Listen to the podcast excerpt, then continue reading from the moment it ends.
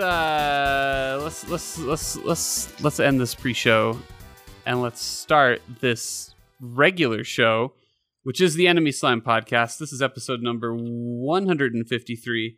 I'm your usual host Jared. I'm joined today by Mr. Lucio Lorenzino. I couldn't think of anything clever to say. I have Mr. J. Joseph Jr. Merry Christmas.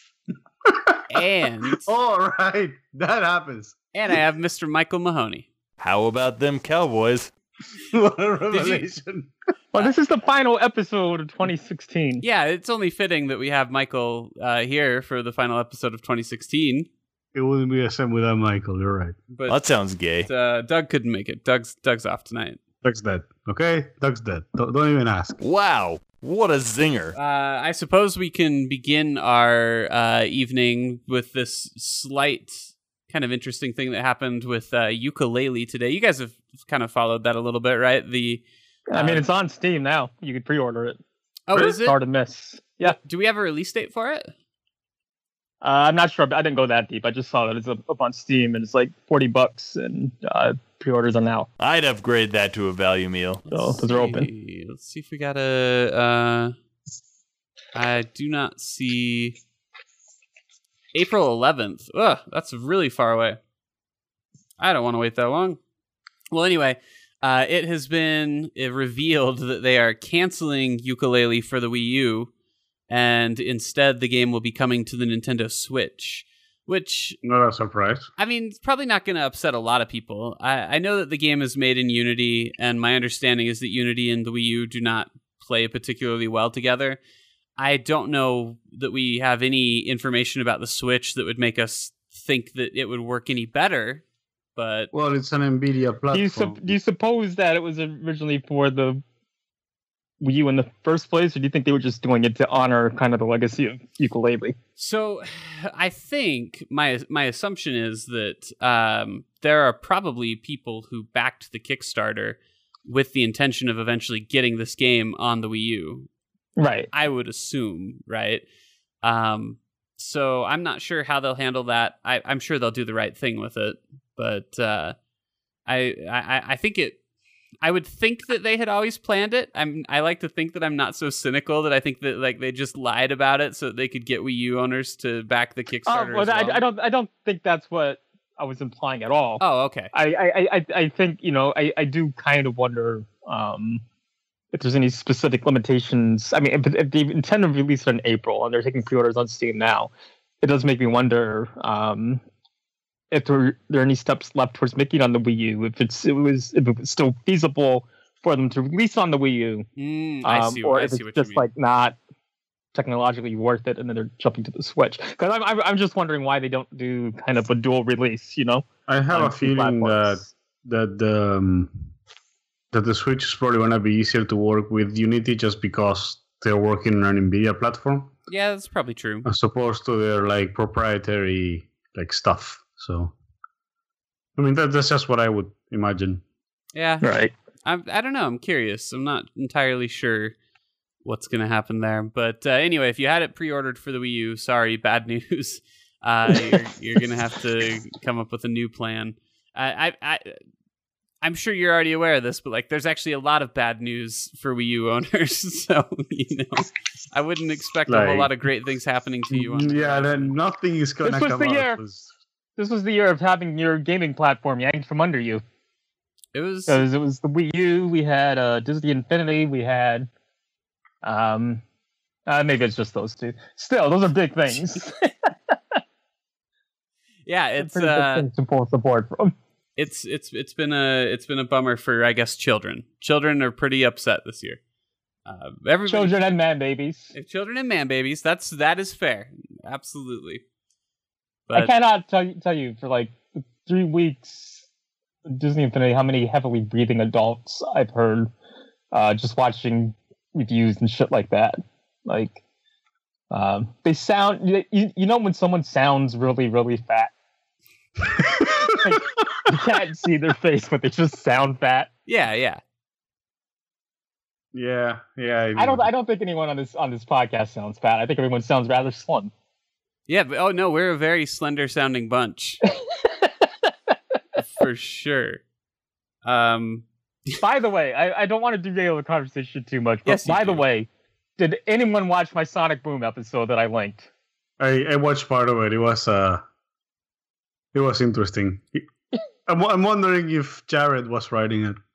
I skipped around a little bit without sound, and I feel like I got the gist of it. Okay. Um, So ba- basically, what this was, it was uh, a Sonic Boom episode uh, that was based on the plot of Misery.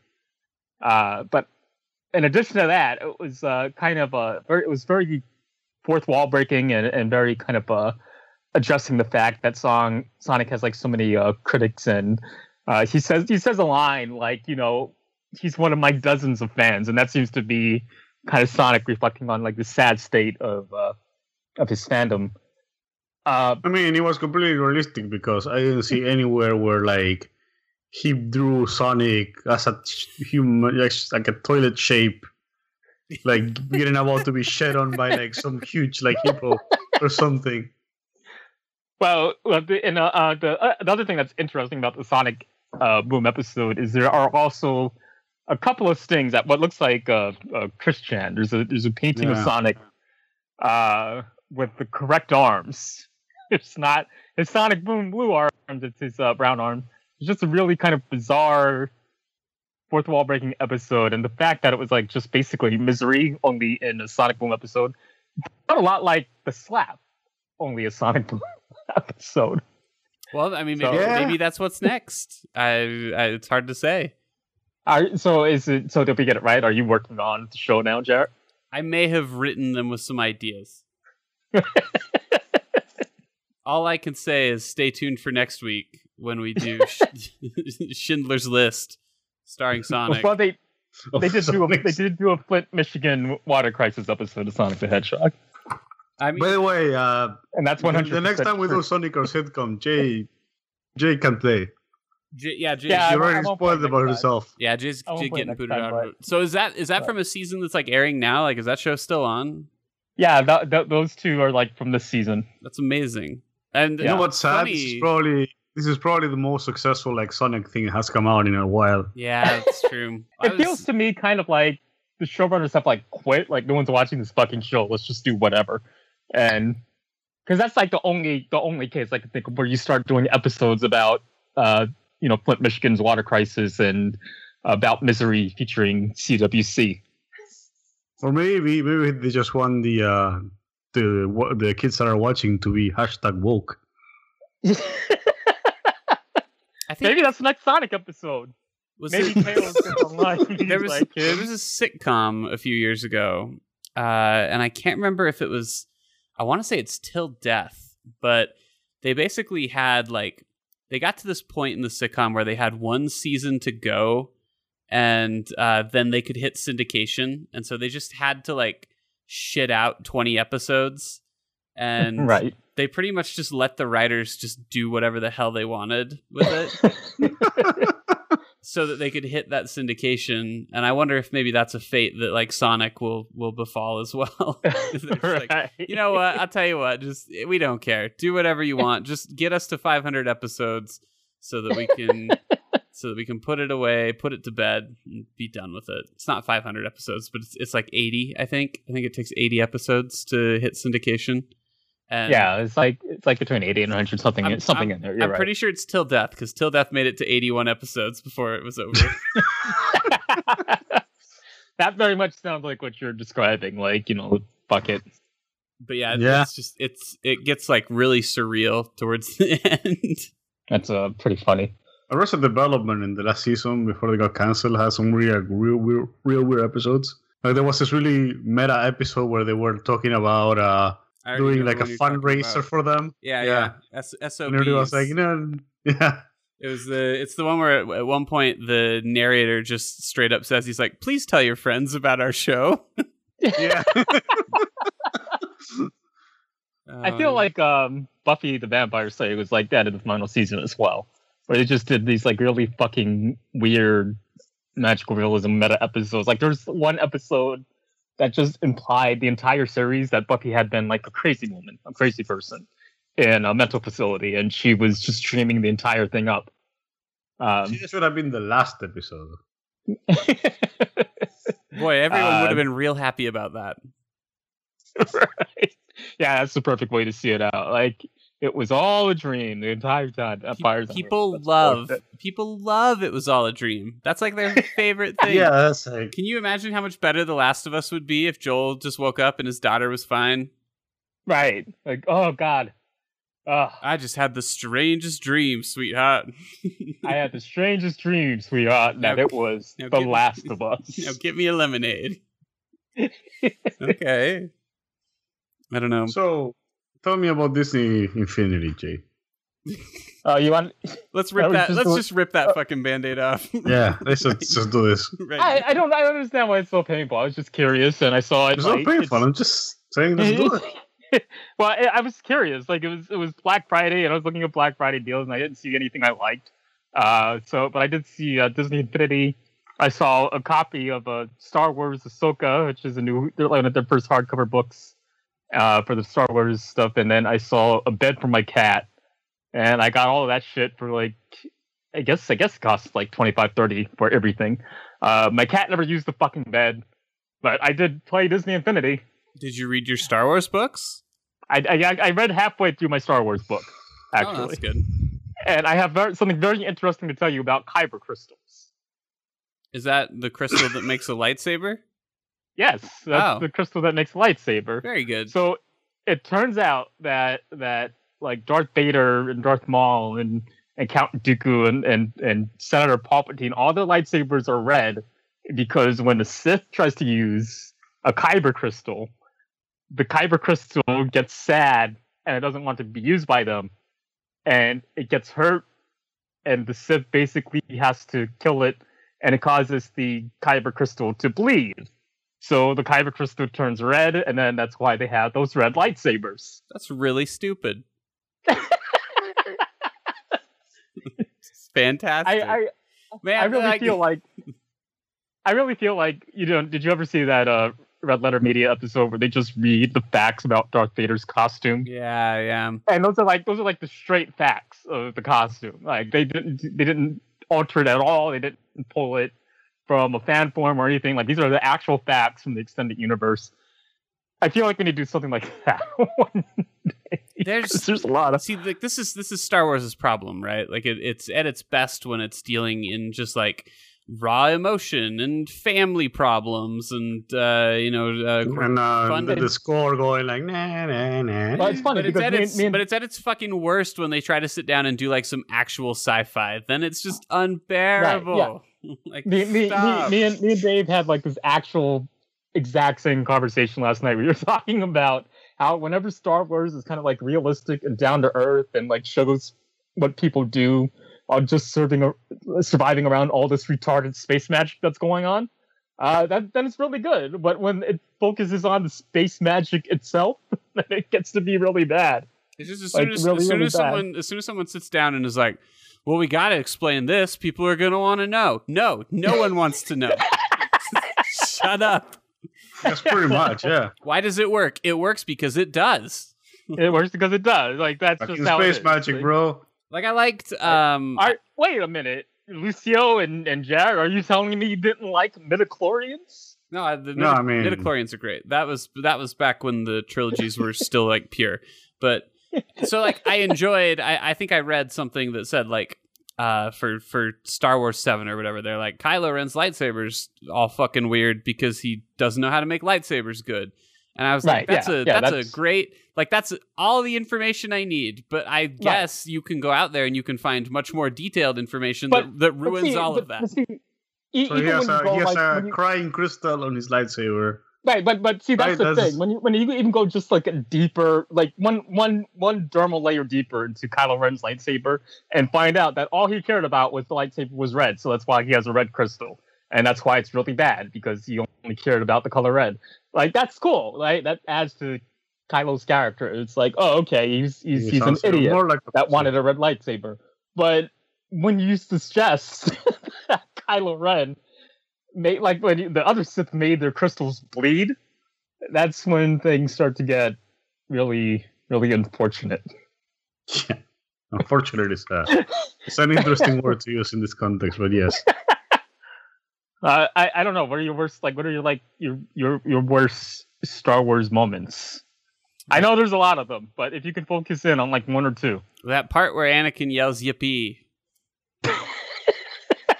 Oh wait, I'm sorry. That's the best moment. Um, hmm.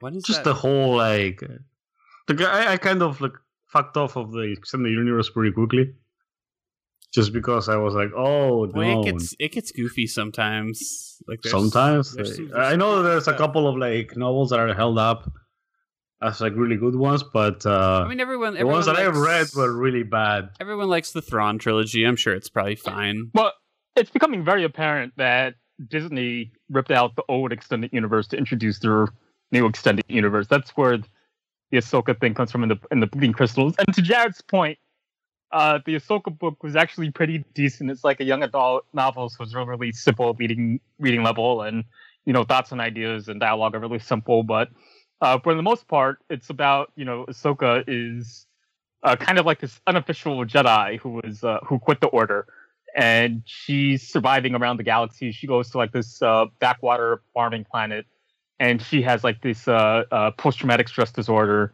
and um, and uh, she has like all this survivor's guilt. And when she's just kind of like keeping her head down and and just kind of trying to get along in her life, like I just want to fucking move on. And she basically uh, becomes a repair person and uh, repairs people's machines. After work, she goes to the bar and has some food and goes home and sleeps at that point, the book is actually pretty great. Uh, and then a Sith Inquisitor shows up with lightsaber crystals, and his lightsaber crystal is bleeding. And the second, the second they introduce space magic, that and starts focusing on that, that's when the book gets really, really stupid. Yeah, it's it's good. It's generally something that I think is uh, good. Good stories, bad sci-fi. I think that um, if you want your like Poindexter, how do the warp drives work? Go watch Star Trek, you fucking nerd. Like Star Wars is, isn't for that. Right. Right. And anybody who tries to make it for that is is fucking stuff up. Stop it. Shut it out. I don't have much to say about Disney Infinity. It's like when I did get I got the Star Wars pack because uh, and I found out a couple of unfortunate things about Infinity that uh, that you wouldn't even think about going into it. Uh, I'm sure to longtime Infinity owners and all that. This sounds really uninformed, but I didn't know that it wasn't anything like Lego Dimensions. Like I didn't know you could you couldn't mix up characters in different universes because um, and I didn't know it's not um, um, backwards compatible either. So you can't play old playsets. Uh, you can use old characters, but you can't use old playsets. And had I known that, I probably wouldn't have uh, touched it. But since I had it anyway, and since um, you know it's not something I was going to bother sending back, I'm not going to pay five dollars in postage. to get like ten dollars back or whatever. Um, I went ahead and played it, and I what I got was um, I got Anakin and I got Ahsoka, and I got the uh, Twilight of the Republic playset, which also heavily hints that it wants you to buy Yoda and Obi Wan Kenobi. Um, and Twilight of the Republic, I actually watched the other two playsets online because I was thinking, should I buy something else so I feel like it's not a complete waste of time? No, if I buy something else, it's going to be worse. I'm going to feel much worse about buying it. Yeah, So, there's a point where you have to stop.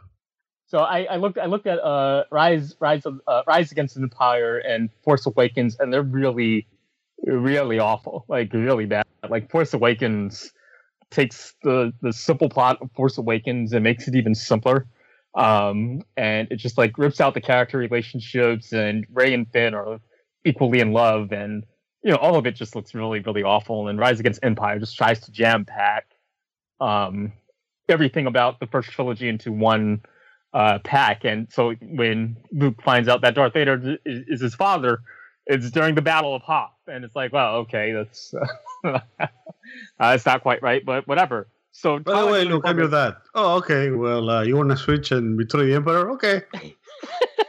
and then you end it ended. and then you end it. Uh, Twilight of the Republic is actually based on some of the worst Star Wars stuff out there. Like I feel Clone Wars and uh, is really really bad. I feel the original prequel uh, was really really bad. Um, but Twilight of the Republic takes it and actually makes it good. So good job Disney Infinity. everything else about Disney Infinity right now, since it is shutting down, just feels really, really fucking sad. Like uh, it feels like the waning days of the RPG Maker uh, community. Or it's like when you when you install a video game on Steam that used to have a bunch of mod support, and uh, and you just can't find any working mods or anything like that. That's that's what Disney Infinity feels like. it's like it's just a really really sad uh, thing. And and it, once you get to learn the story of uh, Disney Infinity, it, things start to make a lot more sense. I think I feel like when we first mentioned it, them shutting down, it really confused us um, because it seemed like something that was an instant money generator. But once you start to learn more about it, then it starts to make a lot of sense. First of all, it's the fact that Lego Dimensions comes onto the scene and presents a much better product, right? It's like, oh, you can take whatever stupid teams imaginable and do whatever you want with them. Um, you can buy a twenty dollar pack and still get like a playset. You can buy a ten dollar pack and still get a world to explore. You know, it's not like uh, Disney Infinity where it's just the character and that's it. Uh, fuck you. Um, but you start to you start to learn about some of the things that Disney did um, with Infinity, and I just need to I need I need to. Uh, uh, so, for example, who knows who Zeb is? I I don't know what Uh. that is. You said some white kid somewhere? That sounds like a white kid name. Um, Zeb is not some white kid. He's a he's a Disney Infinity figure from uh from Star Wars Rebels, and and Disney mandated that Infinity start making this uh this figure. Um, Well, that sounds gay. you know, uh, and and selling it. What about everyone's favorite Marvel movie character, Yondu? Ah, yes, yeah, at least I know who he is. Jared, do you know who Yondu is? I do not know what Yondu is. He is the blue guy from Guardians of the Galaxy. I, Ooh, s- I saw that movie, but I don't. Was the was it the guy in the prison and he's tall? What? No. Was it? The blue guy. yeah, there's a blue guy in the prison and he like punches him, but No. it doesn't work. I, I know who Jared's talking about. No, it's not. That's not the guy. Is it? Is But- that guy blue? Is but he Disney blue? was like, I don't remember. Is there But a I, I, Wait, the good blue I know- guy? there's He's no, not no, there's, really he's still a- good, he's but still a- yes. Who's the good guy who's colored? that's that's not the right. it's not the right phrasing. well done, Jared. there's a col- there's a colored good guy. I know that's hard to believe, but there is one in the whole universe. Uh, in the whole universe. There's a single one in the universe. Um, all right, so I'm yeah, that looking it so up. But Disney decided that you know everyone wanted to buy a Yondu figure. So when you when you find out Disney is making all of these like stupid figures, and um, I remember I praised the availability of Jack Sparrow when I got it um, like several several podcasts ago, um, because you know they didn't want they weren't like Amiibo and all that. But it, so- it sounds like they overprinted these figures and they mandated that Infinity just make all these really dumb figures that no one would ever want in a million years. Like no one wants Yondu. Oh, I don't know if anyone uh, wants Zeb. It's Michael Rooker. Why don't you just say Michael Rooker? I remember this guy. He had the he does other things. he had the ball, So- and the so ball now- had so like now a that you knife know- in it. So now that you know who Yondu is, would you want a Disney Infinity figure of him? Yes, it's Michael fucking Rooker. I want as many Michael Rooker action figures as I can get. well, you can Um, probably find them. Can we do Chris Pratt instead? Would you want a Chris Pratt figure? No, he's not Michael Rooker. But he's so dreamy, Jared. He's not Michael Rooker at all. Oh man, sign me up. well, I own two Chris Pratt figures now. Well, that sounds gay. I have one for Lego Dimensions and I have one for Disney Infinity. I'm pretty happy about that. And he was like the evil bad guy in the movie Slither. I want that one too. I wouldn't kick them out of bed. This Mm. is great. All right. So, what's the thesis statement here on Disney Infinity then? I guess I guess that Disney is still an evil marketing machine, and never forget that. And uh, they will run a product into the ground as long as it rakes money. So, Star Yeah. Wars fans, Force Awakens is good, Rogue One is getting good reviews, but hold on to your ass because that's not going to last. No, I mean, they will they will keep making good movies. It's just everything else is gonna suck. I mean, they. th- I don't think that's true. They have like something like 19 movies planned for the next 20 years. I mean, statistic, Star Wars statistically, it has to go south. so you so you're saying they're holding back because they have like seven thousand Avenger movies in Now, like the next I- four months. I was just about to say, you, you have to admit, as much as I don't enjoy them, they've been pretty competent with the Marvel stuff. Like I more, don't know. more so I, than I think it should be expected. I feel like you know. I I, I, I guess that's right. From uh, uh, None that's of sort them, of right. None they're- of them are they're- great, they're, but like they're fun, fine. and they, and, they, and they do what they're supposed to do in the in the theater. But if you try to go back for like a second watch, it's going to be a very terrible experience. I I I've Oh, watched yeah. several Marvel movies a second time, and I'm really sad I did that. Like I feel like it's it's for one thing, one popcorn movie in the mood. So you're right, I, I, it, but it's kind of like they're production line movies, and they feel like production line movies. sure, And that's what's going to happen to I think Star Wars. Star is, Wars. I think Star Wars is kind of perfect for that. Like, I, I think it's going to be fine to be like this, like fun. Oh, I had fun while I was watching that, and then you forget about it and never think about it again, and uh, and, right. just, and just move on. And it's never a problem because there's always a new Star Wars to watch, that's I guess that's true. so it doesn't it doesn't really bug you. Uh, And I mean, I want I want like a nice. I I would like a nice artsy Star Wars about some kind of like rebel internment camp and a woman who has to choose between her two children. Like I want that too, but uh, so you want like like Star Wars Schindler's List? I want I want Sophie's Choice Star Wars edition. yeah. I think that we would need to theory craft that name a little more, but yeah, basically. I mean, let's see. Let's see some of the the. Uh, Well, we, we've talked about this in the past that you know Star Wars fans are probably the easiest people to just like milk for money. They will buy whatever. Like just, there's a pancake with like a fucking stormtrooper helmet. They will like buy millions of those. What's Chewbacca's No, it's just wife's like- name? Random bullshit. No, her name's her name's not random bullshit. Her name's Mallatobuck. What? Her name is Mallatobuck.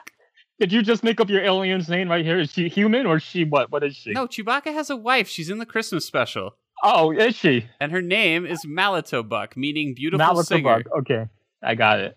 And so I vote Mallatobuck's choice. That's Right, sure. That's what our movie's going to be called. And she has to choose between Lumpy and who is her other kid? I don't think she has another kid. So she has to have another kid first. Yeah. So So this is who you specifically wanted to want to star. Yes. I want I want it to star Mallatobuck and Lumpy. I, I'm I'm curious as to if the entire thing would be in Wookiee or whatever the language is called. Would the entire Uh, thing be in that? It's it's called sh- it's called Shyriiwook, by the way. Shyriiwook. Okay, well, thank you for correcting me. I'm on a wiki, so I have I could tell. I have all the information that you want right now. Well, could you could you tell me a little bit more about About- RepMed Vita Paste? No, but I can tell you more about Mallatobuck. Okay, so tell me more about Mallatobuck. I, I want to know. She was uh, also featured in an, a notable comic series called Star Wars Chewbacca, where she That's is good to know. Just like my my my Star Wars Ahsoka, but go ahead. she is the narrator for the first episode, and she tells the story of how she and Chewbacca met. And this functions as a means to portray the grief over Chewbacca's death. Why, Chewbacca? Why? Chewbacca died. Yeah, he died in. Uh, oh God, I'm a fucking nerd. He died in Vector Prime. That was the name of the. You book. are a bit of a nerd. Yeah, I dude, I was into this stuff when I was a kid. I, I have I have Vector Prime in like hardcover, like. Wow. Uh, but I want yeah, to go and give you a. I, I'm. I'm impressed. I'm, I'm actually impressed, and in fact, I'm a little jealous because I've I've gone over it a couple of times now. Uh, I've never had like a, a space opera that I really latched onto unless it ended. Like, if I could see an incoming ending, then I'm just like I was all into it. So, it, and there aren't very many, right? Like Star Wars. Yeah, Star Wars has like a few episodes, but then it always had like the expanded universe that went on forever. Like that never stopped. Well, but, like, Chewbacca Xenosaga- ended. Chewbacca ended. Chewbacca particularly ended. Yes. No, uh, no, but like uh, Xenosaga and Battlestar Galactica and uh, Cowboy wasn't Bebop, it up? that was like I was ended up reading like depressing sci-fi made by like traumatized ex like Vietnam or World War One vets like the Forever War and shit. that's. I mean, that's not that's not too bad. I like that. Forever War was a good one, and I like Forever Peace as well. Yeah, I like those are, but those ended. Well, yeah, they were one-shot books. I mean, you know, um, yeah, but but what what else do you have to tell us? I'm curious. What else? What and what other interesting facts About, about? Chewbacca's wife. Yeah. This is the Chewbacca's wife podcast. Let's see. Um, uh, she is romantic. Rela- There's a stub for romantic relationship. How could I not learn more about? oh, Uh, I'd Yeah. like some details here. Chewbacca was later enslaved by the Galactic Empire, and only after his rescue by Han Solo and his return, his relationship with Malla became romantically involved. When he finally decided he wanted to marry her, an albino Wookiee named Tojjevvuk wanted her for himself. Chewbacca killed Tojjevvuk, and his clan placed a death mark on Chewbacca. That's why. Show Whitey. Damn, that got dark. like, all right, well, there you go. Uh, they killed an albino Wookiee, which is also something that's real, apparently. See, this is this is again, this is why you can't you can't linger too much in Star Wars. Like, just just, just tell your story and be done with it. You don't need to be like, but what about Chewbacca's wife? Like, nobody fucking cares. all right. Also- I'm really, I, I, I really feel that my life is enlightened by knowing about Chewbacca's wife and by knowing about bleeding kyber crystals. Yeah, your life is definitely better than it was before. that you too, listener. Uh, Lucio, do you want to talk about a game that came out this year? Yes, let's, let's talk about. I w- actually really want to know what you're thinking of The Last Guardian. I'm very curious. Uh, it, this is gonna sound like a cop out, and it probably is. But if you like a Team Ico game, then it, it's a Team Ico game. I have to say though, they made the best dog on all the video games. Okay, so here's the question, the, because this keeps coming up. Better than Riley? I don't think so. Yeah, that's true. It Oh, can't yeah. be better than Riley, uh, because first of all, Riley does what you tell him to, so he's already. Well, uh, he's not a he's not a very good like representation of a dog. but so that that's what I think is interesting, right? Is there's this uh there's this kind of compelling idea that they have where the creature in the game, I think Trico is his name Trico. yeah, Uh, basically, he only follows your directions like a percentage of the time. Uh, it's not kind of that. Like he tries to do what you tell him, but he doesn't really understand a lot of the time. mhm. Um, so it's not like he just ignores you. He's just kind of like it's like a dog, you know, when you tell your dog, ah, go over there, and you know your dog knows you're telling him something, but he doesn't fucking know what you're talking about. So So he just kind of wanders around like a fucking moron. some people think that uh, it is very much to the game's detriment that they do that, and other people think it's kind of the whole fucking point of the game. Where do you fall on this on this scale? I am more like in the in the fucking point of the game, but the problem is that I can understand the frustration of the people who like weren't expecting this. Mm-hmm. And there, there's something that I feel needs to be addressed here, which is we were talking in the pre-show that how like Nier Automata seems to be much more popular than anything else uh, Euro Yoko Taro has done in the past. Mm-hmm. Um, You think this is a similar And- situation where this is like garnered so much? Right, this is, has so much more, more attention, so much more hype than anything else that Team Ico has done. And I think that also there is a lot of um, like nostalgia goggles on Team Ico's games because I played the HD collection last year. Mm-hmm. and I can tell you those games did not control well No, At all. No, neither one of them. uh, uh, especially like where you have to tell whatever her name is to follow you and you're like eh, and she just like wanders around like a moron. Mhm. it's so it's kind of that and you know it kind of hits the same kind of emotional like points and stuff. But i can i can see that if you're not somebody who played those games or if you play those games 10 years ago and you remember them like how cool they were in your head.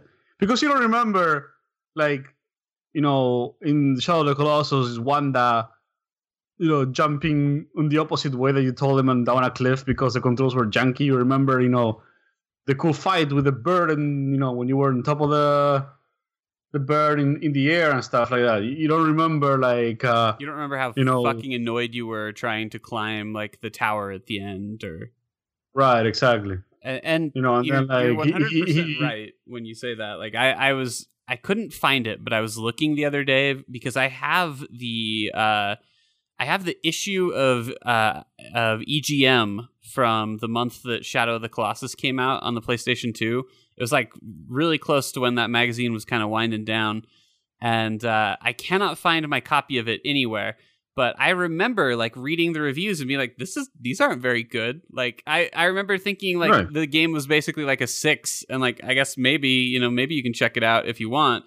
But now no But- one remembers it that way.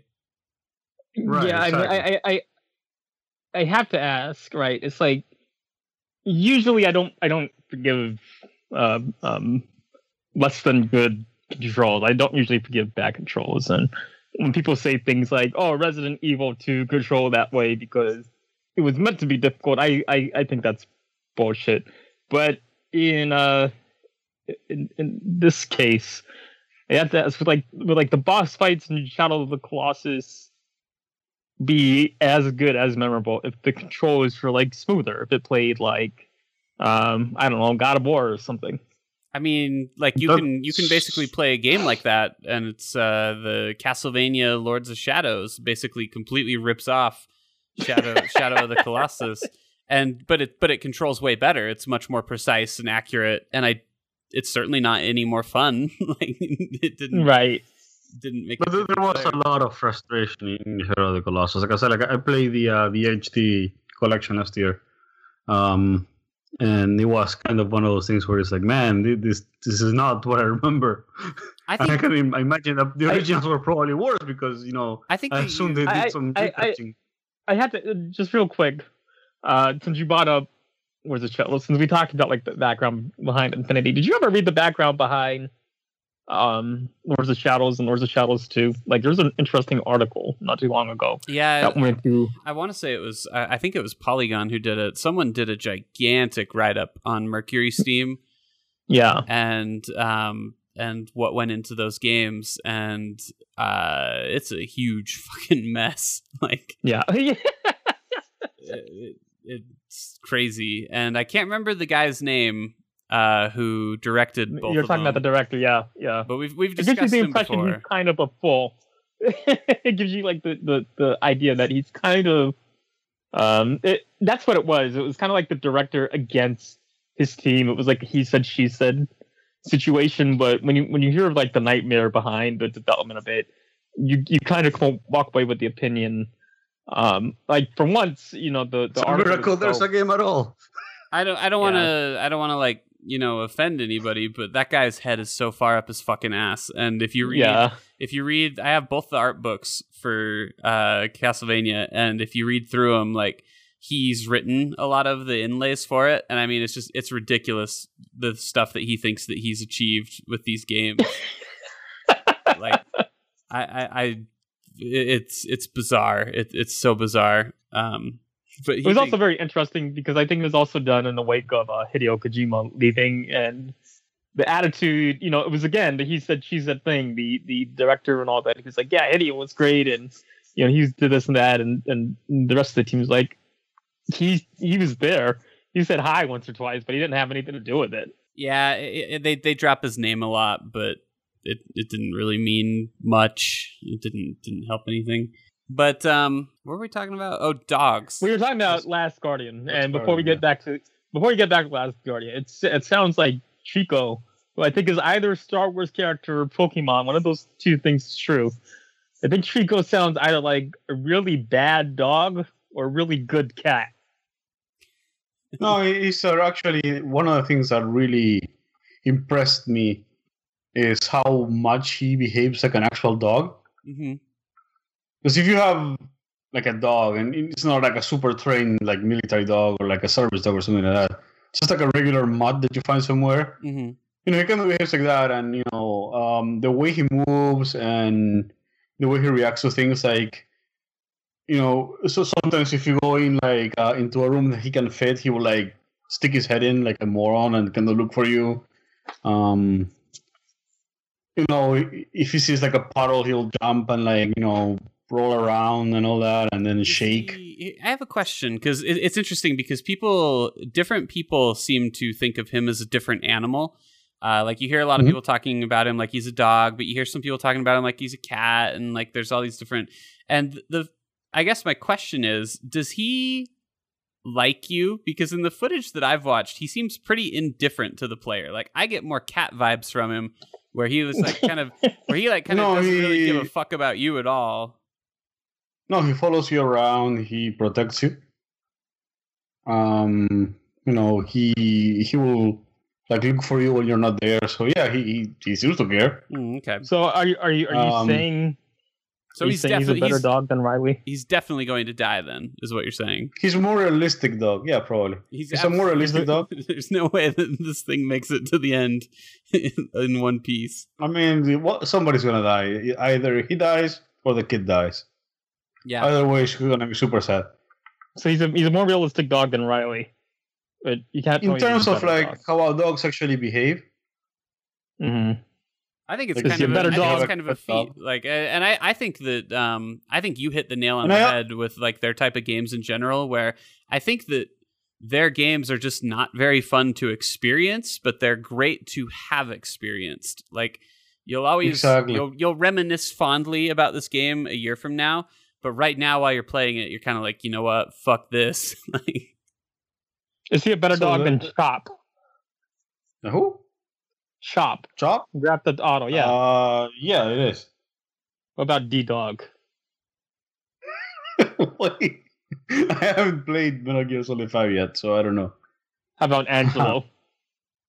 Angelo. Jesus I, Christ. Angelo, I- Angelo could turn into a cannon. Did you That's Google gonna be hard to beat. Yeah, that's true. Angelo was a canon, so I mean, what else is there to say, really?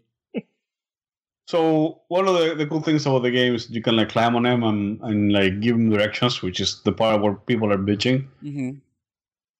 Um, because you know you tell him go this way, and then he goes that way, but then he doesn't really go where you want him to go, and you know it, it's you know sometimes it works, sometimes it doesn't. I don't know if it's on purpose. Like you know you you, you I might it might It- just be like It seems like it it is. just couldn't pull it out. Yeah, it does seem like. But it seems like it's on it- purpose. It has been. Yeah, every everything that I've read about it. I I mean, it, it could be not on purpose. It could just be something where like that's how they spun it. But like in their interviews, they they seem to talk a lot about. They they actually kind of uh, wonder sometimes like whether or not they did it enough or like should have should have scaled it back a little bit. So they act as though they're in control over it and it's something that they're conscious of and they feel like they got it to a point where they were happy with the way it behaved. And I, I think that there's a lot of people like if you love a good Twitch shooter, like this game is gonna make you furious. like, Oh yeah, you're going to fucking. there's and. I, I think there's just I think it's been so hyped up that uh, there are going to be a lot of people. It's actually very similar. Well, not very similar. Um, it's it's somewhat like No Man's Sky, I think, where a lot of people who wouldn't even have liked that game if it did do what it was supposed to wound up picking it up because it was so hyped up. Right, exactly. Um, and I, I think that it took so long to get this game out because uh, I think they must have spent like eight years just like fucking looking at like different animals and how they behave. Because it, I can overemphasize how like realistically this feels like an actual animal. hmm Um, just the way it behaves and the way it moves, the way like it interacts with everything, you know. Um, and you know, I, I'm almost wondering whether this would have been even possible on the PS3. Yeah, Um, I think that's. I mean, it sounds like i from what I've heard uh, from a graphical perspective, it sounds like it has some trouble on the PS4. It does sometimes. Like it, it will kind of like slow down a little bit. So I'm even wondering if like this could have even run on the PS3. hmm So, Um, I mean, it's too early to say for sure, probably. But what are your general Yeah. thoughts? Are you? Is it something that you'd recommend? Like, is it something I should play before we do Game of the Year, or is it? If you really think you like should play it before Michael we do stuff, Game of the Year. I See, mean, I- he, he's already got to put like modifier on it. yeah, and I admit What- what when kind of- we what kind of when we started talking about it. I, I get that though. I totally get that. I, and I guarantee you, it's going to make someone's Game of the Year. I don't know who yet, but some somebody's going to do it. May as well be. I don't us. think it's. I don't think it's game of the year material. Um, like the same way I don't think that Ico or Shadow of the Colossus were game of the year materials. Right. Right. Mm. So it's like no Western press, is what you're saying. There's no Western Press, no. I d- There's no kind option. Yeah. Yep. You know who was a good dog? Uh, Hewie. I like Hewie. Shadow. Hewie. Yeah, Hewie from Haunting Ground. Shadow's not the dog. Shadow has a dog. Interceptor. Sorry. Shadow has a dog Interceptor. named Interceptor. Interceptor. What is a the- fucking terrible name for a dog. Can you imagine? I know, right? But it was It sounds like a fucking missile. It's like accurate. That's what, what he was there for. yeah, but he like was a It did weapon. intercept. when inter when interceptor doesn't come and you have to call his name over and over again, like that's obnoxious. That's true. I guess you could call him Septi or something. Interceptor. Interceptor. You wanna you wanna That's hear you wanna hear about the the uh the adventures of Frank West? Everyone- Koromaru is also a good dog. Or, or you guys wanna want me to like explain to you the final half of Final Fantasy 15? I, I want to hear about Frank to- West. I almost wonder if we should uh, wait until we come back from the break and have a, a Final Fantasy extraordinaire with Doug. I But don't know, man. I don't know. Is it, is it like Final burn, is it burning into your soul? I mean, I just finished it, so it's very fresh. Pretty, it's pretty fresh. We could talk about it. Um, I, I'll tell you a little about Dead Rising because it won't take long for me to explain to you why it's All bad. Um, it's bad, uh, by the way. Uh, at least I, I don't think it's very good. I, I bear in mind that I'm not a huge fan of Dead Rising anyway, with the exception of the first one, which I think is still to this day one of my favorite games on the Xbox 360. And the first, it has the distinction of being the game I bought an Xbox 360 for, uh, because I really deeply wanted to play uh, Dead Rising. And I guess my appeal would be that I don't think Capcom understands what is fun about those games.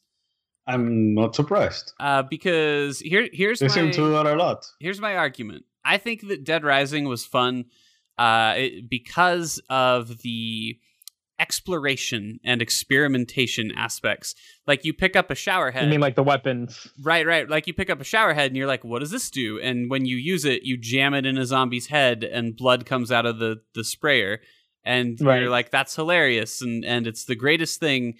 Uh, and you find like there's a katana that's hidden and you find the katana and you become unstoppable for a little while until it breaks. And, uh, you know, there's, there's just, there's all these like fun But- weapons and it's exciting to see like what they do and how they work the the combat has no depth to it. It's two buttons and really just like for the most part it doesn't matter which one you push. You'll you'll get there eventually. Um there's there's challenge in Dead Rising, uh, but most of it stems from like badly done boss battles, not necessarily from like well well done uh you know normal combat. And um, But they are they are memorable bosses. I want to put that out there. sure the the maniacs and that's that's taken a big step back uh, in Dead Rising 4 um the but I would say the maniacs in 1 and 2 are both pretty uh they're they're badly written like they're terrible characters Um, Right. but they're but they're memorable like you you I, I'm al- I like I'm always going to remember like the the security lady from the first one who was molesting these women and just like really fucking weird. And then I'm always going to remember like the twins from two and their stupid Yeah. ass katana battle on a dance floor. Like I'm always going to remember that shit. There's that bots fight in the grocery store with the lady on like the scooter or the guy on the. s- I don't remember if it was Yeah. a guy Yeah. girl, but The guy on the scooter, yeah. And, but uh, and who can forget Adam the clown? oh, so I mean he's oh, he's fucking like the most important one because he gives you the best weapon in the game. He's the chainsaw guy, right? Chainsaw. Yeah, clown? yeah, Yeah. he's the Yeah. chainsaw guy. yeah. Yeah. Once you get that chainsaw, if you get a couple books to extend its life, you're unstoppable. Like that's that's pretty much the trick. But anyway, uh, so I had a big issue with Dead Rising 2, and that issue was the combo system because I thought Mhm. the combo system sounded really fun. But you're hamstrung. You're not experimenting. You're just picking up blueprints and then doing what the blueprints say. I would have. ra- I would have rather seen a much smaller subset of weapons, but they all interact with each other. And so you're sitting there with like this wonder and excitement of like, well, what happens when I put this and this together? Like, what does this make? And you never get that feeling Put because you on a pineapple, pineapple cookie. Sure, yeah. Like I, I would rather the game have half the weapons and they can all be combined with each other in different ways than have like the sheer number of, of bullshit that it has and then have it basically just tell you what to do. Like that's not exciting to me. And um the cra- the crafting system in Dead Rising 4 is has the exact same problem. It, it might even be worse um, because there's there's really not a lot of sense in using non-combo weapons uh, Mhm. because they're just not very good. Uh, the, there's there's such a wide disconnect between a combo weapon and a non-combo one. Uh, Right. And and so I mean you're incentivized heavily to do it, but again, like there's no experimentation angle. You're just you know what the recipe is, and so you're just scavenging and trying to find the other piece that you need for the recipe. Um, right. the one thing they've done that I like, and I don't know if they had this in three, uh, I'm I'm not sure, but um, it, the combo system, it, weapons basically have classes now. So like uh, technology pieces will have a little picture of a monitor, and so all of the combo items, it it will be one specific item, but then the item that you pair it with will just be a type or a class. So uh, there's a there's a weapon that is a uh, Christmas wreath that's electrified, and you put it over a zombie's head, and it electrifies like everybody in the in a radius. And so to to build that, you have to pick up a wreath, but you can combine it with any electronic item. So a stereo. So that's nice. It makes it a little bit easier to generate those weapons. Um, having said that, a lot of the combos are just so specific that like you you made you may only use that weapon like one time. Like I, I found one that uh, uses a Blanka mask, um, and it makes like these electric punching gloves when you combine it with an electric item. But I've only found I've only cute. I've only found the Blanka mask like one time. Mm. There's I feel like I feel Is like it, is it that random drops? problem that particular problem has been in all Dead Rising games where something was so rare it wasn't worth going after it, the weapon. Yeah, and I mean, again, like there's no the craft crafting tables are gone. There aren't crafting tables. Uh, Mhm. Instead, what you do is if you're holding an item that can be crafted and you walk over the other component, it'll just tell you right then and there, and you can just hold B and then you'll craft it. Um, and, So and they it- took out they basically took out the safe haven mechanic. there are still safe havens, but they're just shops basically. There's people in them who will Right. sell you items. Uh, Um, that's that's a little lame.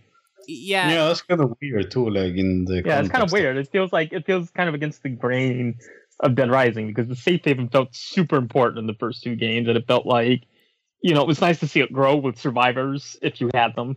Um, and then you know, fuck up shit could happen to your safe haven and put in a lot of tension.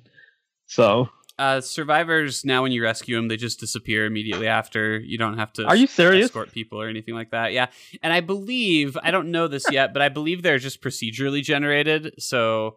Um, oh, that's the worst. yeah, I, I think they're actually just like random events. So think like a Bethesda game where like you know just randomly it'll generate some thieves and they'll come and try to That- rob you or something like that. That's the absolute worst because the survivors in the first two games, like I didn't play the last one, but the survivors in the first two games were very specific. Um, yeah, no, they were, and know, like if you rescued certain people, it produced like certain results and things like that. Yeah, and then like there were entire families and all that that you were rescuing. Like Yeah. it's like I, I don't know. That's like it, it does sound to me that if if you don't have the weapons and if you don't have the safe haven and if you don't have the survivors and if you don't have the bosses, then why is it a Dead Rising game? What do you have? What's yeah. the point? no that i mean so the the bosses uh seem to have been relegated now bear in mind i'm only about i don't know how far into the game i am because its timer seems to continue running even when i'm not playing uh so the game says Ah. i've been playing for 27 hours but i'm fairly certain that number's closer to 7 uh but That's weird. um, I think I'm about halfway. I think I'm at the halfway point through the game.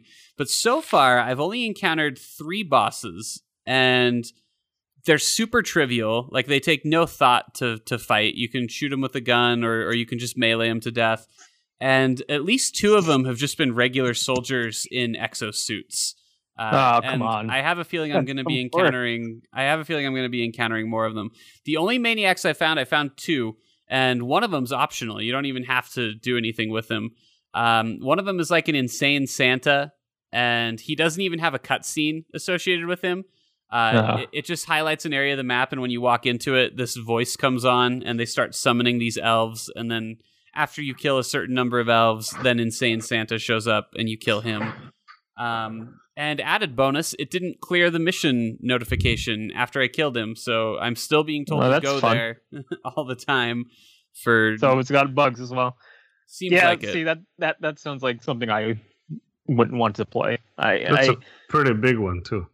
I it's like it's like uh oh man that sounds that just sounds bad It's- I, it's kind like of and i a remember bummer. you know I remember, I remember three. It started. It sounded like it was one of the. It's like this oversimplification of video games that just starts to make them not fun to play. Like I can understand the need to make games more accessible to players, and there there are definitely things about the first two Dead Risings um, that would probably make them pretty difficult to play today. And I would say, you know, probably uh, um, um, some of those things should be like streamlined and, and made a little bit better and, and made a little looser. Like the timer in the first game was really unforgiving, and Yeah. two loosened it up a little bit. Um, so that was nice.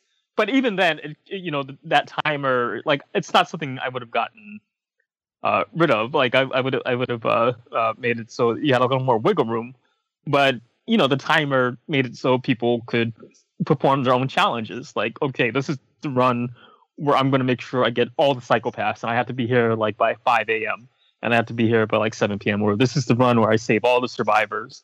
Um, and then you know, mo- most people the first game they're just kind of going to focus on uh, getting the A ending or whatever it was called. Um, just by Yeah. running through the story and saving who they can and fighting who they can and then getting to the end. Um, but I, you know, I, I, I really, I really can't tell you what the point of Dead Rising Four is. It's, if it's, it sounds like, you know, you're just a guy running around zombies and Pretty much. you hit them with a It is. Uh, it, it is.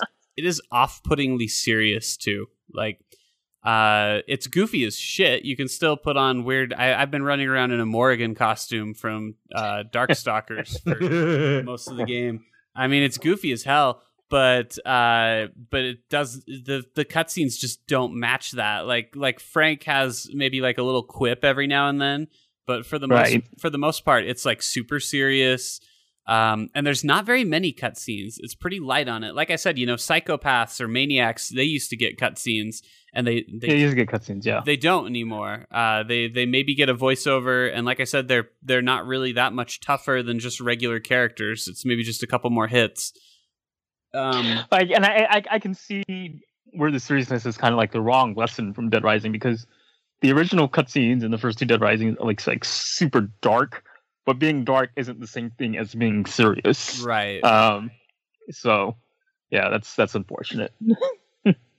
they're just I yeah. I, I again like I, I I really think Capcom just does not get what made this so successful for them, or like what people So- liked so- about well, it. it sounds like so you're you're Yeah. saying that the company that released Street Fighter without Street Fighter doesn't Yeah. understand what makes their at game least good? Street Fighter without Street Fighter. The last several Mega Mans weren't Mega Man, um, and now Resident Evil is no longer Resident Evil.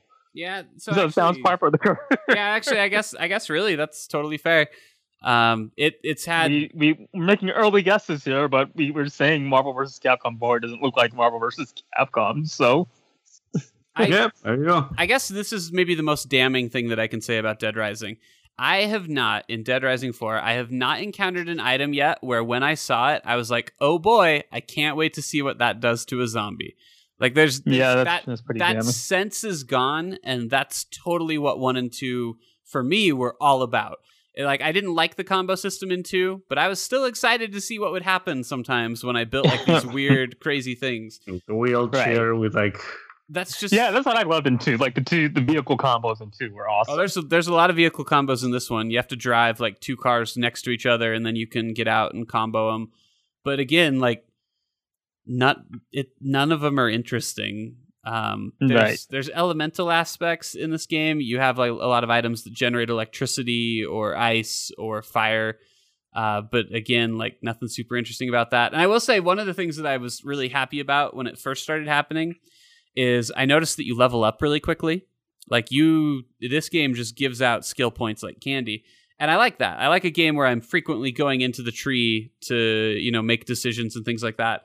But the game actually gives you so many points that you never have to make any decisions. You can just buy mm-hmm. everything, and so then we re- reverse back. Like I can't go to the very end of a tree because it it blocks them out until I'm a certain level.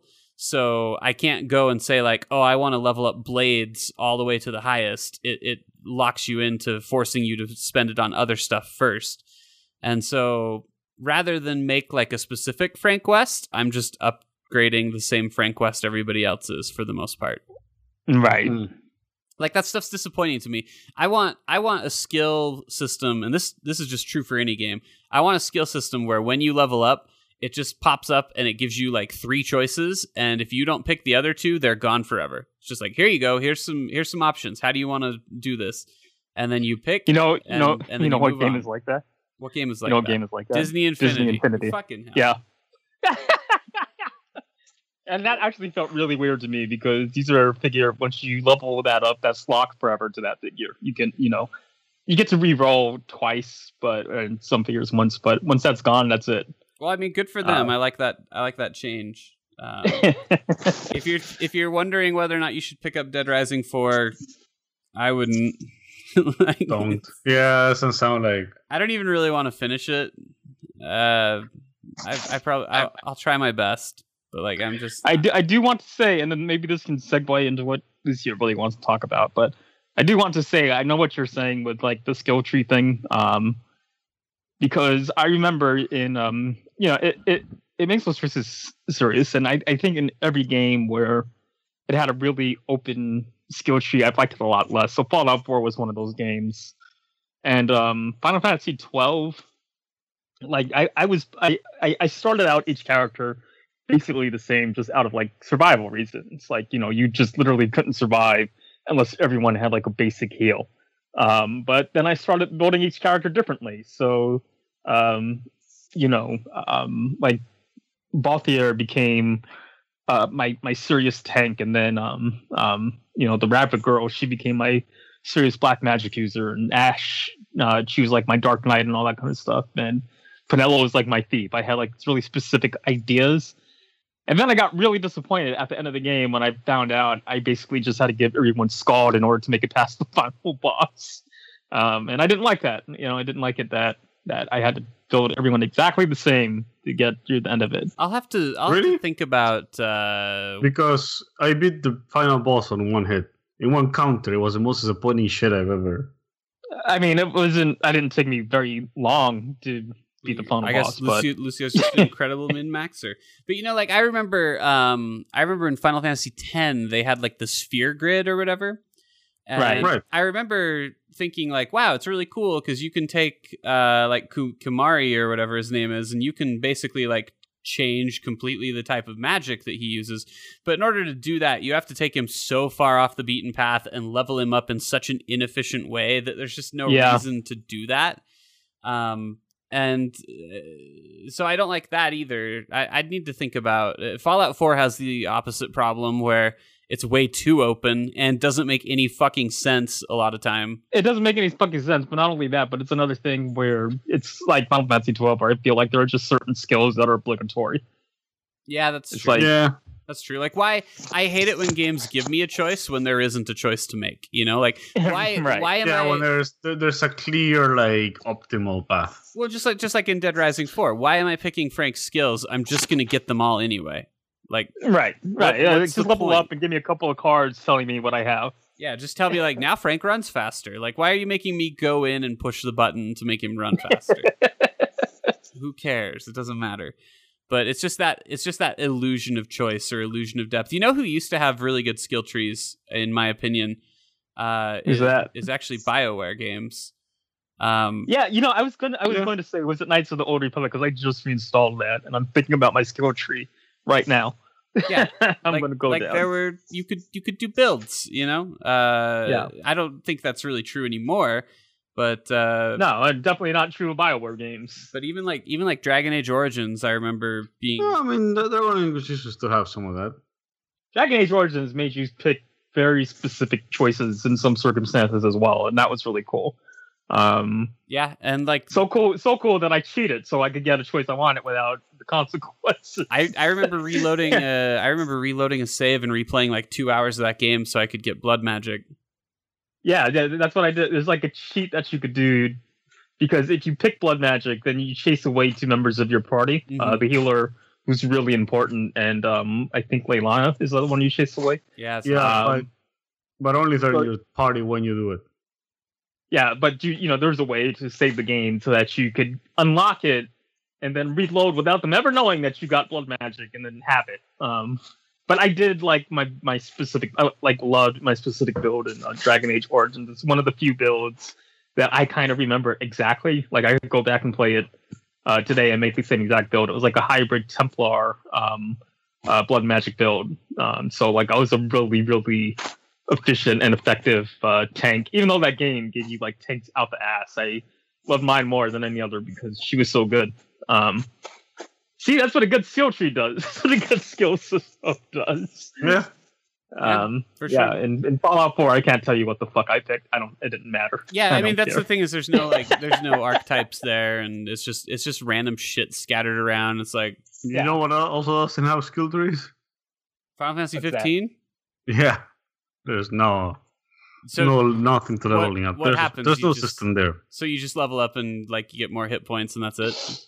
Yeah, pretty much. What about what about like spells and mat? Is there even can you cast spells? Is that a thing? there are three But yeah, spells. he- yeah, that's a grenade, There are Yeah. th- right? There are grenades. There are three spells. oh, cool. Okay. Um, and then that's kind of it. Like, like I What, said, the, this is what are the two then? No, Or three? uh fire, ice, and lightning. Uh, Oh, okay. So we had this conversation. Yeah. Fire, ice, and lightning, the holy trifecta of magic. So you're what you're means. done with the game now, right?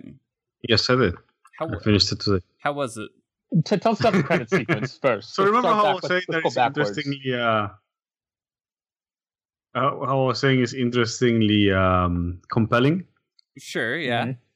That shit goes out the window. Um, Well, I'm he- certainly, from what you said, I'm certainly not going to touch it anymore. I'm not going to bother.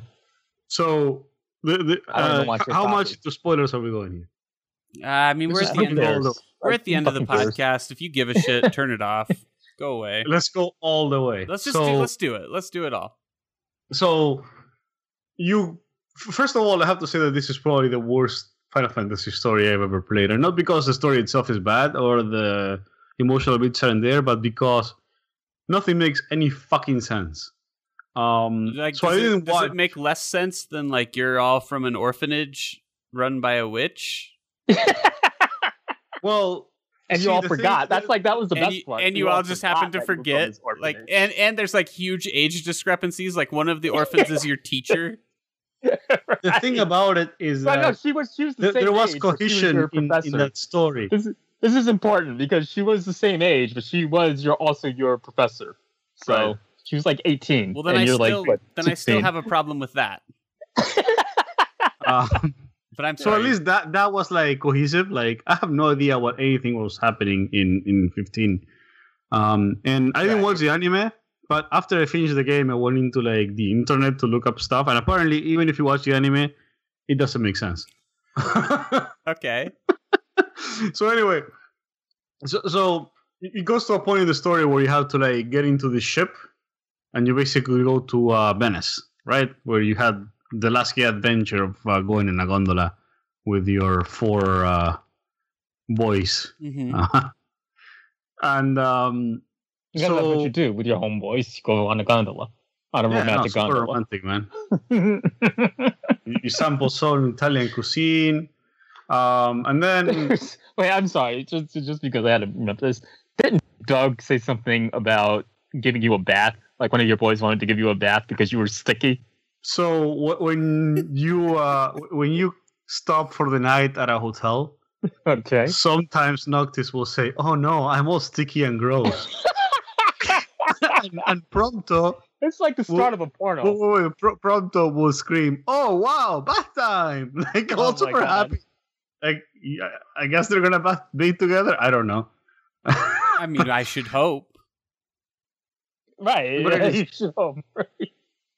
oh, sometimes Gladio asks you if you want want, want to wrestle. You know, Of course, because that's what you do. You're like, we do that all the time. So- I remember being at E3 and I was like, hey, Jack, you want to wrestle? so tell me this uh, when i played the demo it started with this like flash forward where everyone has like a beard and you're fighting a guy on fire is that we're a- not even we're not even getting there yet. but will that That- happen that's something that happens. That's something that happens. okay good i want Um, a beard so so you board there and um so it starts things start kind of going off the rails there because like I said, very little makes sense. apparently, like at the beginning of the game, they tell you that everybody thinks that you and your fiance are dead. Obviously, no, everybody knows that you're alive now. No, they never explain why. It doesn't really matter. I wasn't like concerned about it. I was like, I'm going, just kind of go with it. So you, you get to this um, Venice, and then you meet basically somebody that looks like a mixture between Angela Merkel and Hillary Clinton. and uh, you have to like convince her to let you uh, summon the god that lives underneath the water. Um, so you have what looks like um, um, like a you know speech kind of challenge that like you see like Obsidian do, where you have to like choose different like responses. Okay. As far as I know, it doesn't change anything because I reloaded it like I chose the opposite like points at some points and, you- you, nothing. s- You, still got where you were supposed to get. Right. So like there's no failing it. So that's already a problem. Um so what happens is so your girlfriend your fiance is the oracle who summons these creatures. You never talk to her while you are in the Venice place, even though she's also there. Um you don't even see her until she's actually there summoning the, the fucking creature. Now, what she summons is Leviathan, which is, is this humongous uh, sea dragon. Um, and for some reason, Leviathan is just pissed and it attacks her and it attacks the city and like it fucking wrecks the city beyond recognition. Um, and you kind of fight him for a bit, and then there's a cutscene where your um, your fiance dies. Uh, actually, what happens is that That's your- romantic. the bad guy comes and stabs her. Ooh. Uh, and yeah, Wait, are you serious? yeah. I've never seen that in a Final Fantasy Right? What a fresh original idea. So using the last of her power, like she revives you, and then um, you have to fight the Leviathan to kind of stop him from destroying the city. Um, but you get super powered because of her love or whatever bullshit, and she Leviathan can't hurt you. Um, but the game still expects you to like lower its bar to zero, and its bar is huge, and you do like 200 damage per hit. Do you have do you get like it a takes you rap like song to fight 15 minutes in a in a fight that you can't lose. So there's no tension, and it, like at the end, it's just kind of like boring. It's just like hitting circle and circle and circle until like it dies, but it just won't die. You just slowly see it losing health. Okay. Now this is a big problem because I know we've been doing a lot of like you know gay jokes about it, and it's, it is a very gay game. But um, you know the the whole thing about the the relationship between Noctis and Luna is kind of like the emotional core of the game. So the winds kind of go out of the game once that happens because like the next scene we see is like your um you know Noctis wakes up after having defeated this guy there's this really sad scene where uh, you like meet your lover in the afterlife and she says goodbye or whatever and then he wakes up in like a palace and your friend uh, ignis is there and he's blind now Oh, that's happy. yeah Why is he blind? because in the fighting he lost his eyesight So does he? Is he like out for the rest of the game then? no he still like goes with you Oh. Is he So anyway, he- he- he useful, does or his is he like how how great would it be if like, like the a- rest is of the like game he's just like off in the corner fighting no one? He's just well, well Is he let, let me get like there a- Okay. so he's blind um you know your your fiance is dead right yeah. you- you covered that.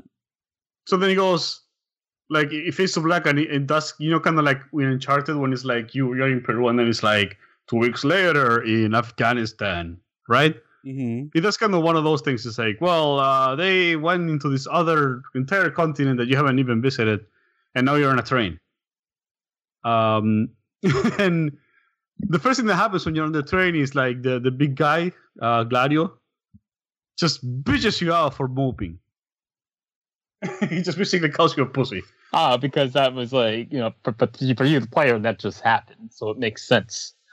Right so it's Right. apparently been like three weeks so like that's the first thing that happens when you when you like come back it's like it's like You know, why are you being sad that your girlfriend's dead? Your fiance, not even your girlfriend. yeah, right. It's just the woman that you were gonna marry. Why are you so sad? Stop moping. Yeah, but he So- wants to wrestle you. He does want to. Wrestle. So Ignis, the guy who's blind, you- you go, you do a fucking dungeon.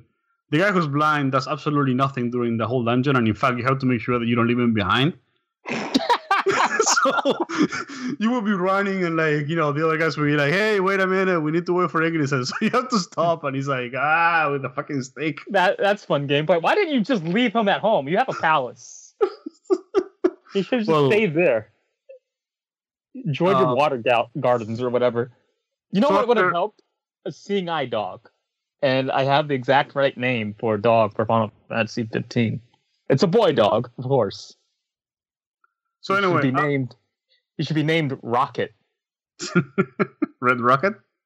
Red Rocket. That's a, that's the name of a perfect dog. for Final Fantasy 15. um, so anyway, you, you do that dungeon, then you have another like moment. You, you end up in like your fiance's hometown, and like people cry at you, so like it's even sadder. And now, for for some reason, everybody keeps telling you that the world that, that the nights are getting longer. So now, like at three o'clock in the afternoon, it's like oh, that's why he's named Noctis. maybe I don't know. Does he is he the one making the nights longer? So the way I understood is like the line of the kings has a crystal that the bad guy stole, and apparently that crystal and the lot of the kings keeps the world from like succumbing to non-specific darkness. The darkness. The darkness, exactly. Literally the darkness. That's how they call it. Uh, but it's not a specific darkness. I don't know what it is. Uh, at some point, I found like a, a journal that says something about like this, um, like this particles in the atmosphere that will absorb all the light. But I don't know. Fuck if I know where they came from. um, so anyway, you you go, you get cried at. Uh, then you do the next scene where um, the Empire attacks your your train, and The good old Empire back at work. right. So to make a So long the story short, all in the in the in the Empire? Is One the of you- Empire still your thing? no, yeah, the Empire is, is uh, the the people who stole your shit. Okay. But uh, you also find out that the Empire is almost destroyed, so I don't know why they're still coming after you. Just a bit dicks. Um. So anyway, you um. You you're in the train. The Empire attacks you, and to make a long story short, Prompto falls off, and everybody thinks he's either dead or being captured. Not Prompto. So you finally make it to the Empire City. They destroy your car, and that's when that chapter 13 happens, where you're like in this huge fortress by yourself. You have no weapons, you have no spells, you have a ring. Uh, that it's just, it's Wait, just the you you did you go here on purpose? Or were you, You went there on purpose, yeah. Oh, okay. Why did you go there without weapons? Uh, because the bad guy has a, a machine that blocks your super magical ability to summon weapons out of thin air. Okay, so you couldn't bring like a knife. Nope. You have a ring. Okay, Yeah. continue. um, and this chapter is probably longer than all the stuff that I just told you combined. It's a humongous dungeon.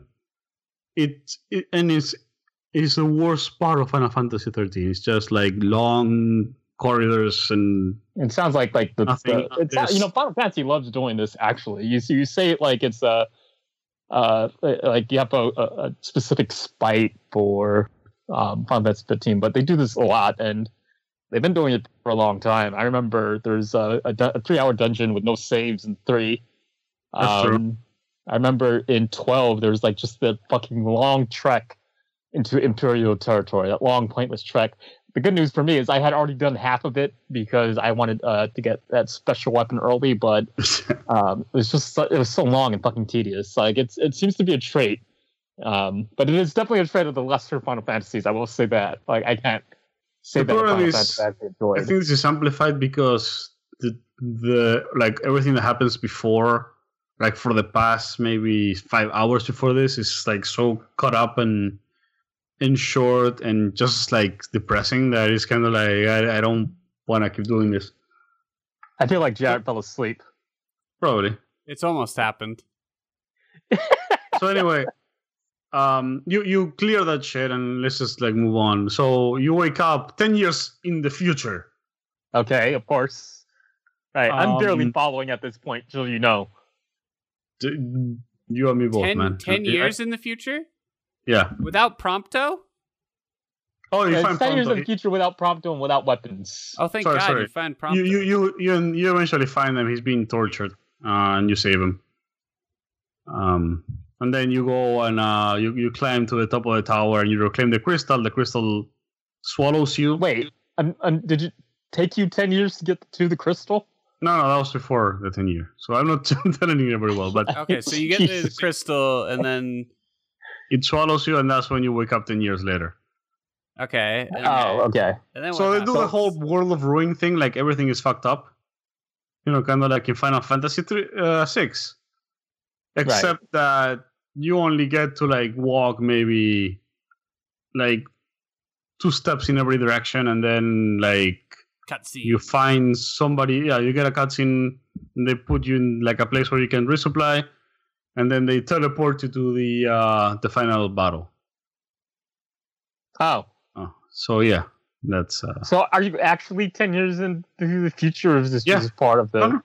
Oh, this is a real time skip into ten years later. So i- is the open world closed off to you at this point? absolutely you you can like do anything.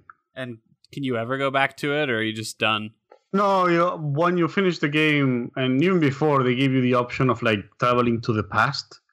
Oh, okay, but you actually have to go back in time.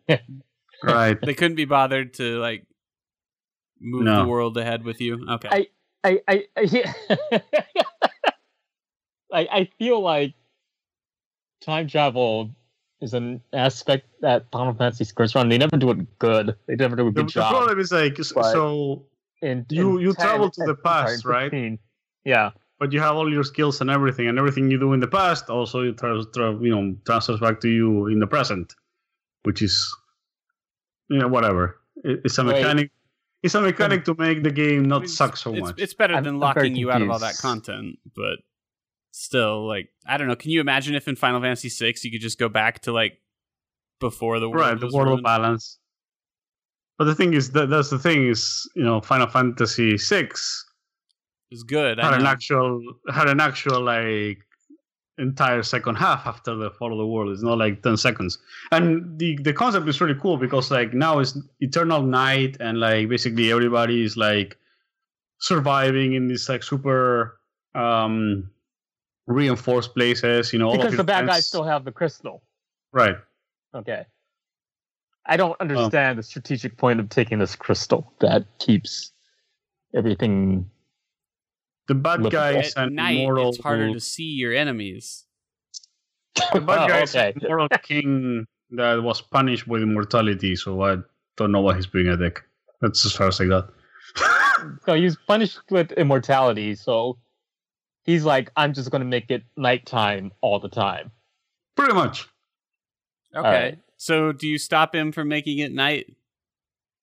Yes, and Noctis has to sacrifice himself, and he dies at the end. Oh, well, that's too bad. Uh, that's so the thing is, like, the, the- so there's like this really like well animated scene where like he's talking to them in the campfire and he's crying because you know oh, it's the last time I'll see you after the ten years that he's been away and all that shit. And it's supposed to be a super, um, you know, a super emotional scene.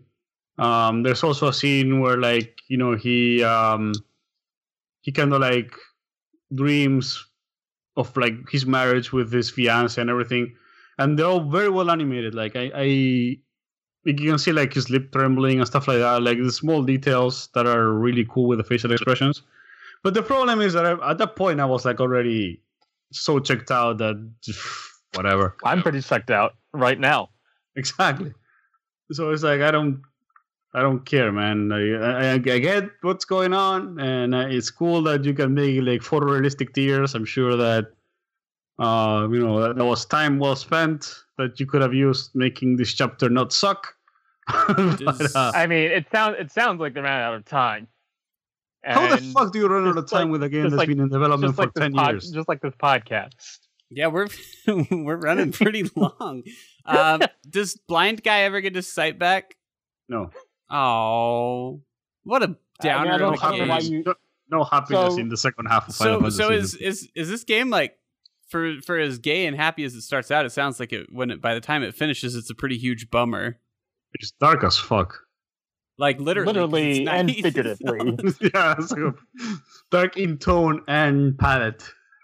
huh? So, you, you know, speaking of running out of time, I actually, you know, I just want to touch it. It's going to take like five seconds. Um, I'm starting to get the impression that they ran out of time working on Pokemon Sun and Moon. Um, I'm starting to feel that the oversimplification of the game is just because. Does Hey, your they were like, it's- his? Uh, no, no, but I mean, there is something weird and child abusey that like happens in the game. Um, I don't know. that I want to spend time describing it.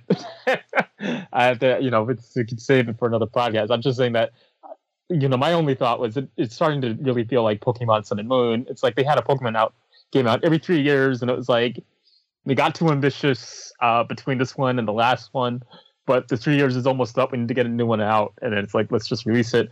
And I'll tell you why I have this thought. You start running into captains, like you run into this one captain who is uh, seems to be like this high artist, and uh, she's like, "Yeah, I don't have a trial for you or anything, um, but here you go. Just take my uh, my my Fairium Z and go have fun." And then later on, she's like, "Yeah, I, I still don't have a trial, but they told me to fight you anyway." Uh, so it feels like that that like this game, um, the reason it might be so simple is because is simply because of a crunch time thing and not because they actually made it easier. And in fact, a lot of the battles are a lot harder in Pokemon. But we can talk about that some more after the break, Sure. and maybe I'll have finished it by then. Which, by the way, now is probably a good time to mention that we are going to take a break over the holiday. So that's we'll say that's why you're getting a nice extra long podcast this week, uh, because because after after this week we will not be returning until the third, and I think the third probably won't be game of the year. I think we'll probably do that around the tenth. Um, I will need extra time. yeah, I mean, sure. I, I've got I've got some things that I want to catch We- up on. Yeah, there's a few things that I want to play too. So, uh, I mean, I gotta play Final Fantasy 15 now that I know all. Oh yeah, most definitely. We need to do it. So you know, I gotta see what's gonna be happening there.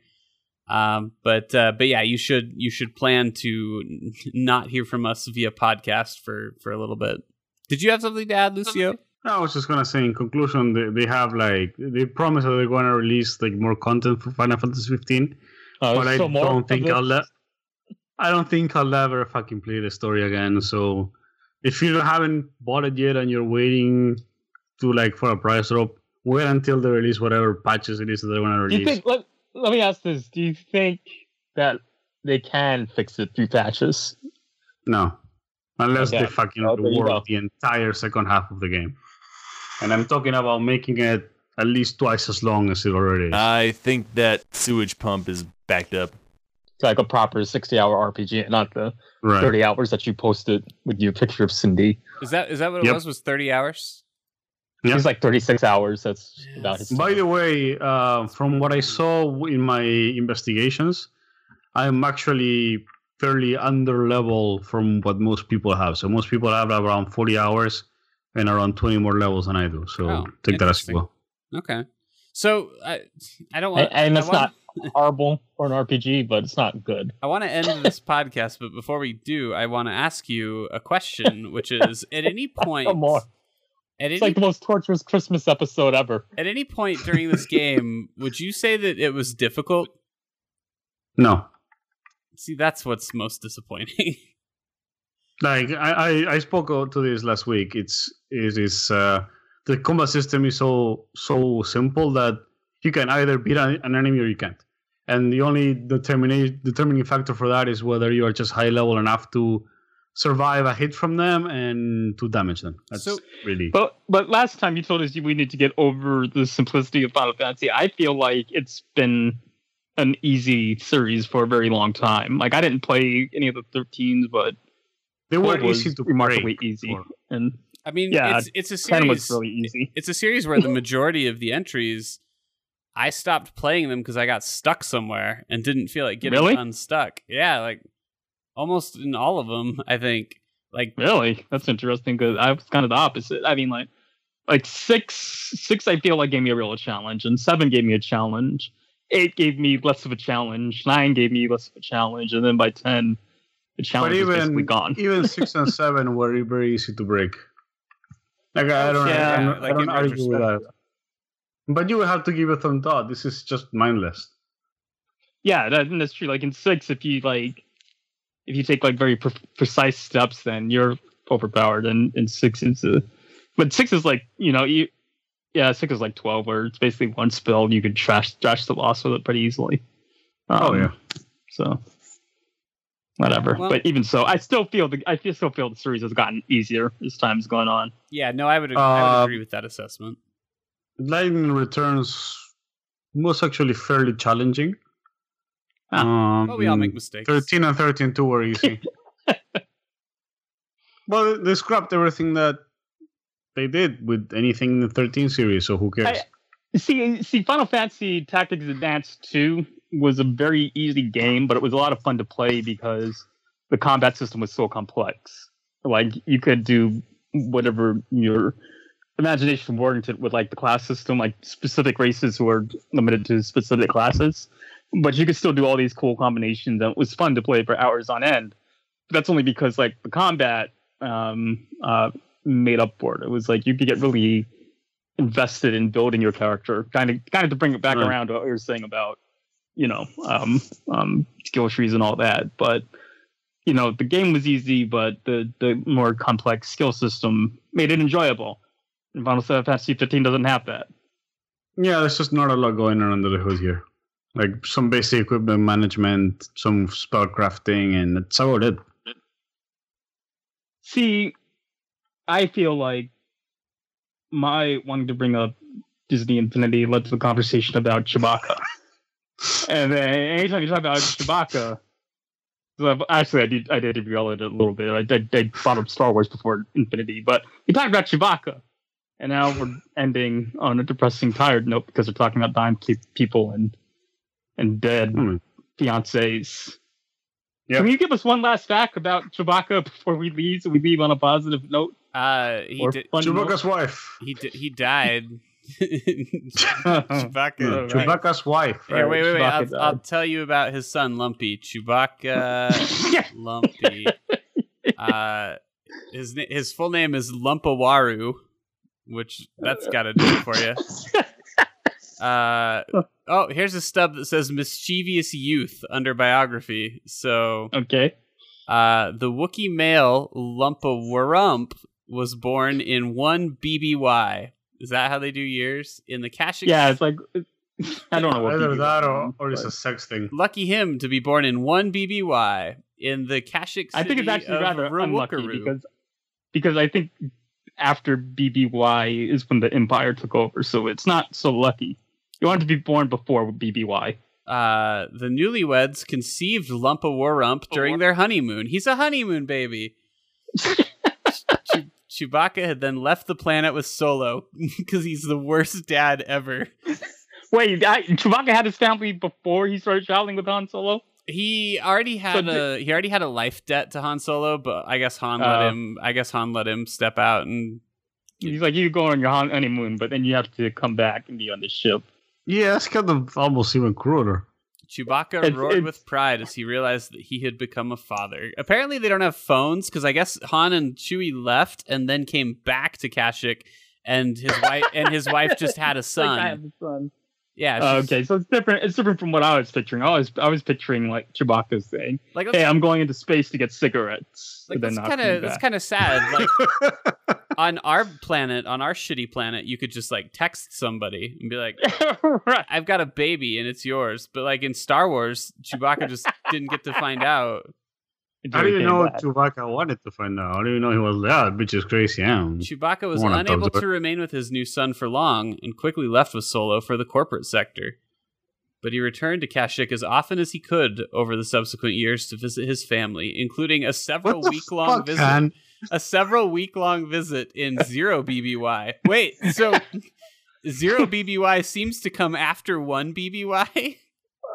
Oh, so it's going. So it's like BC or BCE or whatever it is now. Maybe. And Chewbacca's father, Attichitcuk, were des- designated as a Wookiee honor family and were looked after by Chewbacca's close friends. Why were they an honor Looked family? after. I know. I don't want to know the answer to that question. It doesn't. So, keep- well, good because I don't have I don't have an answer to give you. Added Added Chick Tuck lived with Lumpo Rump Rump and Mallatobuck. Oh my god. In their in their treetop dwelling, and was content to live out his elder years playing with his young grandson.